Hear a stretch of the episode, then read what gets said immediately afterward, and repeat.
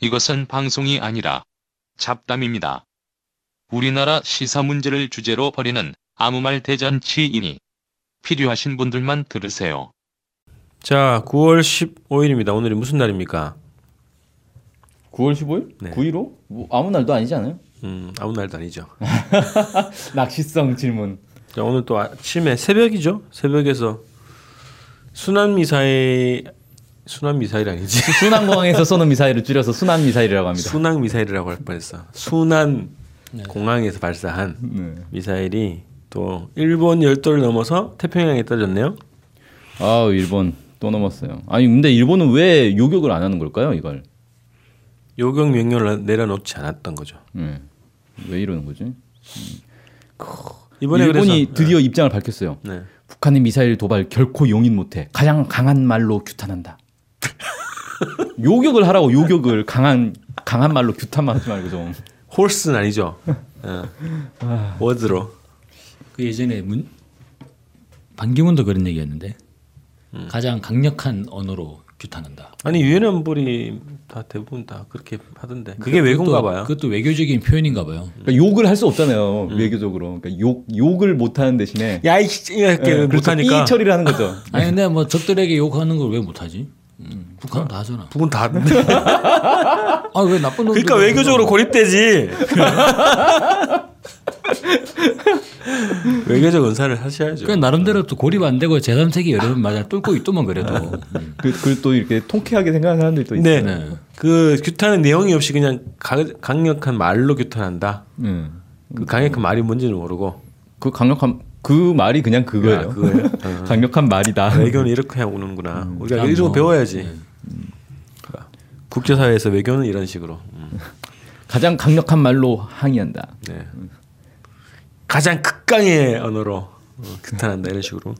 근데 이번에 발사한 게 저번 저번 8월 29일 그때는 달라진 게 뭔가요? 1000km 더 날아갔습니다. 음. 그러니까 지난번에 2,700km 날아가고 이번에 3,700km 날아갔어요. 네. 그러니까 2,700km 그, 그 북한에서 괌까지가 대략 한 3,300 뭐 이 정도 보거든요 거리를. 네. 그러니까 2,700km면 괌까지 못 날아가는 거였고 이번에는 괌을 넘긴 거죠. 그러니까 괌 포위 사격을 할 수 있다라는 걸 보여준 거 아니냐. 음, 괌 땅을 섬을 넘어서서 네. 도착할 수 있는 미사일 그렇죠. 사거리다. 지금 보면 북한이 이 지정학적 요소 있잖아요. 한반도의 지정학적 요소를 최대한 활용하면서 트럼프를 대화로 끌어내는 것 같지 않아요? 아, 일타매피로. 왼쪽에 문재인, 오른쪽에 아베가 딱 걸려 있는 거지 지금. 음. 이게 가만히 보면은 지금 일본 열도를 넘어가는 미사일을 이제 막 쏘잖아요. 예. 심심스러울 것 같아. 음. 이게 일종의 일- 일본이 인질이 돼버린 느낌. 그런 상황이잖아요 지금. 그러니까 미사일 한 발로 여러 가지 효과를 동시에 얻는다 이런 거잖아요. 그 트럼프 입장에서는 지금 일본을 구출해야 되거든요. 근데 일본 열도를 떼가지고 미국 옆에 붙일 수는 없는 거잖아요. 북한하고 붙어 있으니까.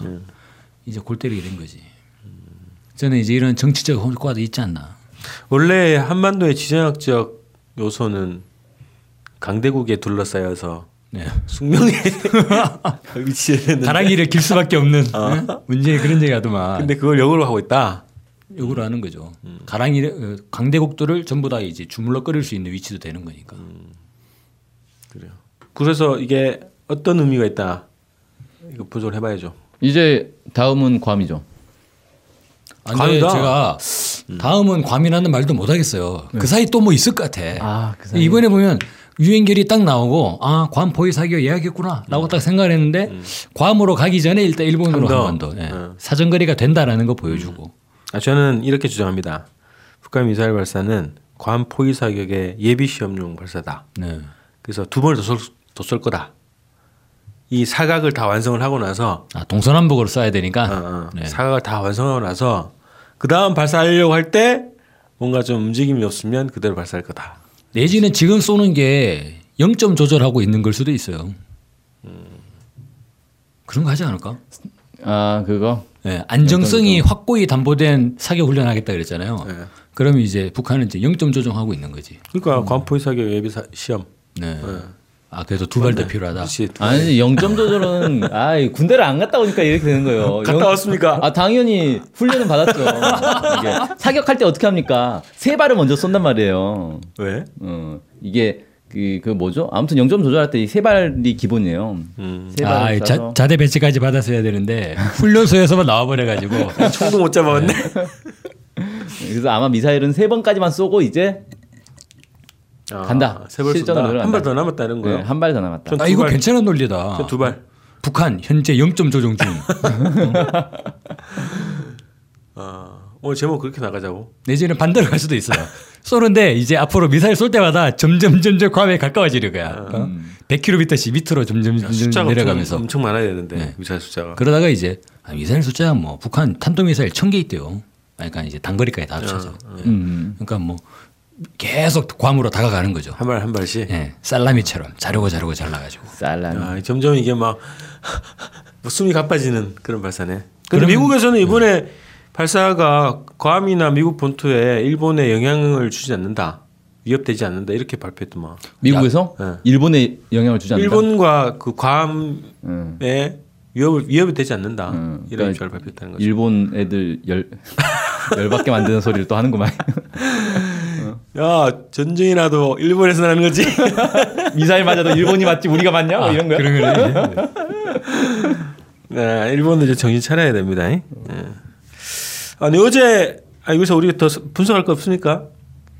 여기까지 끝? 네, 미사일 하도 많이 쏴가지고 이제 아. 더 분석할 게 없어요. 이게 몇 톤지도 모르겠고 언제 샀는지도 막 이제 가물가물하네. 근데 이제 미사일 뭐 다 있는 거고 네, 쏘니까. 근데 뭐 또 이렇게 연합뉴스 보니까 분석이 또 무슨 재도립 이거를 시험하는 용일 가능성이 있고 또 유엔 안보리 제재에 대해서 항의하는 뭐 발사도 발사 의미도 있다. 뭐 이렇게 분석을 하던데. 뭐 다양하게 근데 이제 고각 발사랑 이제 실사격 거리로 발사하면 대기권 재조립할 재도립할 때 약간 이제 그 뭐냐 반사된다 그러잖아요. 예, 튕겨 나가는 거. 예, 갑자기 이제 밀도가 증가하니까 그래서 이- 이게 튕겨나갈 수가 있는데 고각 발사 때는 그런 현상은 줄어들 수가 있죠. 예. 그래서 그런 부분들을 조정하거나 이제 근데 어쨌든 이번에 실사격을 했다 이렇게 볼 수 있겠죠. 네. 그렇죠. 정상적인 각도로 정상. 각도로. 음. 어제 두 가지 뉴스가 좀 있었어요. 음, 문재인 대통령이 CNN하고 인터뷰를 했네요. 그 인터뷰 내용도 있고 그 다음에 그 국제기구를 통한 대북 식량 지원 음, 계획을 논의하겠다 뭐 이런 거예요.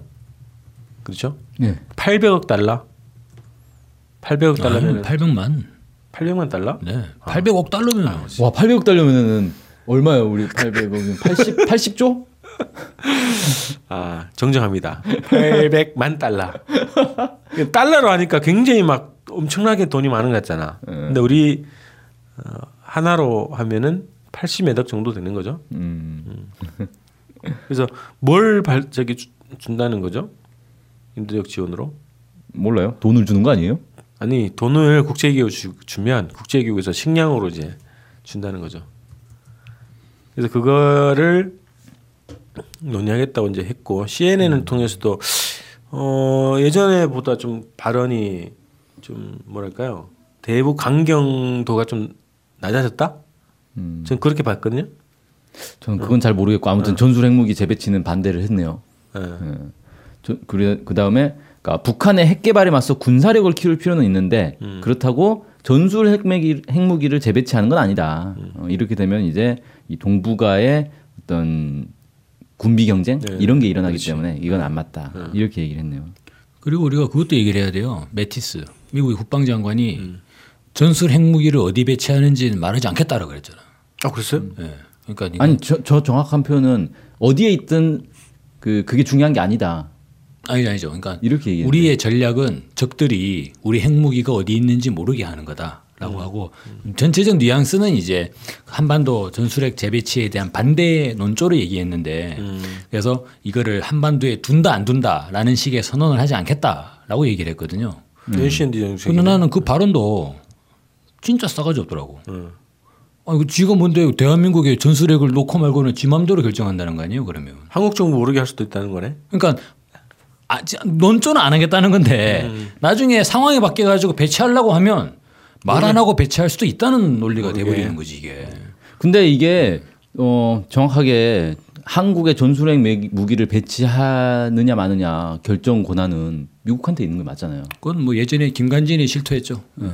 사드를 배치하냐 마냐는 미국이 결정하는 거라고. 네. 한, 한국은 사실 문재인 대통령이 아 나는 전술핵 무기 배치 반대요라고 해봐야 아무 의미가 없어요. 미국에서 그냥 뭐 아, 참고하겠습니다 정도 되는 거죠. 정치적으로 뭐 의미만 있지 실질적으로는 우리가 좀 착각하고 있는 게 미국의 그 전투기들이 막 날라오잖아요. 음. 먼 거리 괌에서 날라온다고. 그러면 한국의 국방부가 모르는 경우 통보를 안 받는 경우가 일상이에요. 어. 왜 한국에는 주한미군이 있잖아요. 그렇죠. 주한미 육군이잖아. 네. 근데 공군은 미 7공군인가 뭐 네. 소속이에요. 네. 근데 얘네들은 한반도에 오는 것을 한국 정부에 통보할 의무도 없고 음. 그래서 국방부도 모른다는 거지 날라와도. 그 예전에 그 유명한 사건 있었잖아요. 이명박 때인가 박근혜 때인가 그비 그 뭐죠? 폭격기 전략 폭격기 B 52그 죽음의 갈가마기인가 뭐그 걔가 왔다 갔는데 그거를 한국 국방부는 모르는데 한국 기자들은 안 거예요. 어떻게 알았지? 그러니까 미국에서 한국 기자들한테 사진 찍으라고 얘기를 해준 거죠. 그래갖고 애들이 가가지고 사진을 다 찍었어요. 그래서 국방부는 근데 그걸 모르고 있었어. 왔다 간 거를.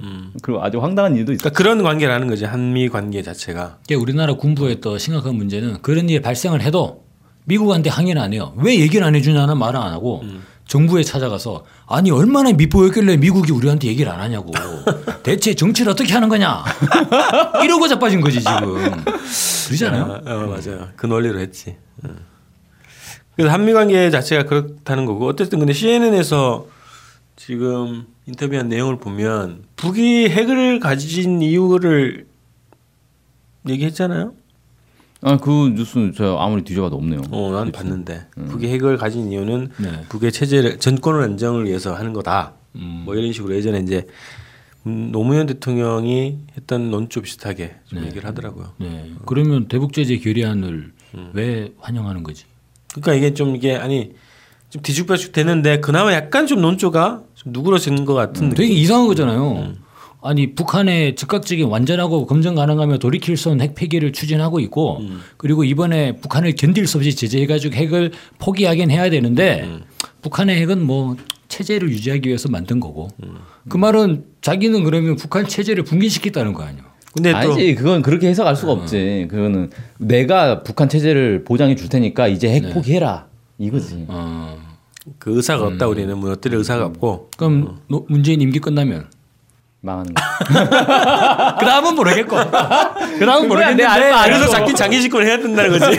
아 그래서 한 번더 헌법을 바꿉시다. 연임 연임 아이 어차피 개헌할 거잖아요. 이 문재인의 빅픽처가 여기 또 아니 그 그림이라는 거구만 지금 보니까. 네. 네. 어쨌든 좀 말도 안 되는 얘기를 했는데. 자 북미 간에 또 비공식 접촉했었네요. 스위스에서 만났다고 하더라고요. 무슨 스위스에 뭐 회의가 있었는데 아 요즘에 스위스를 자주 이용해. 원래 이제 뭐 중립국이라 그런가. 스위스 경치도 좋고 아니 이제 한반도가 통일이 되면 중립국이 돼야 되는 거 아니에요? 그렇죠. 어느 동맹에도 가입하지 않는. 영세 중립국. 어. 그래서 스위스에서 자주 현지 시찰도 하고 근데 영세 중립국 영세는 무슨 뜻이지? 영원히 세계의 중립. 영원히 세계의 중심이 되는 중립국? 그런 영세 중립국이면 할만하지. 그래서 이제 접촉을 했는데 북미국 부국장이 갔더만요. 네. 북한에서는 음, 미국에서는 누구더라? 전직 관련대. 뭐, 뭐 모르겠어요. 뭐 미국 사람 갔겠죠. 네네 좀 유명한 사람이 있어요. 북미 대화에 참여했던 관료가 같은. 별로 안 유명하니까 우리가 모르는 거 아니에요? 아니요. 두둥. 우리 중식으로 생각하자. 지난 정부의 관료라서 어. 오바마 때? 오바마인지 그 전인지. 네. 그래서 어쨌든 접촉을 했는데 뭐 자세한 뭐 내용은 얘기 안 했는데 이 접촉 자체가 의미가 있는 거 아닌가 그래도? 근데 사실 전직 그 이런 접촉 하, 이게 굳이 이렇게 눈에 띌 필요가 있나? 그러니까 어차피 뉴욕에서 뉴욕 채널로 계속 만났잖아요 일상적으로. 아니 실무 실무적으로 경험 있는 사람인데 구체적으로 어떤 시 세부 논의를 하기 위한 접촉일 수도 있고 음. 에반스 리비어 전 국무부 동아태 수석 부차관보를 음. 만났네요. 그리고 있고 그 다음에 카터 전 대통령이 또 공개 서한을 발표했나 인터뷰를 했나 연설을 했구나 평화협정 연설 연설해가지고 북미 간의 직접 대화가 필요하고 어, 날라가든 그죠? 예. 트럼프가 뭐 북에 가든 아니면 이제 날라가든.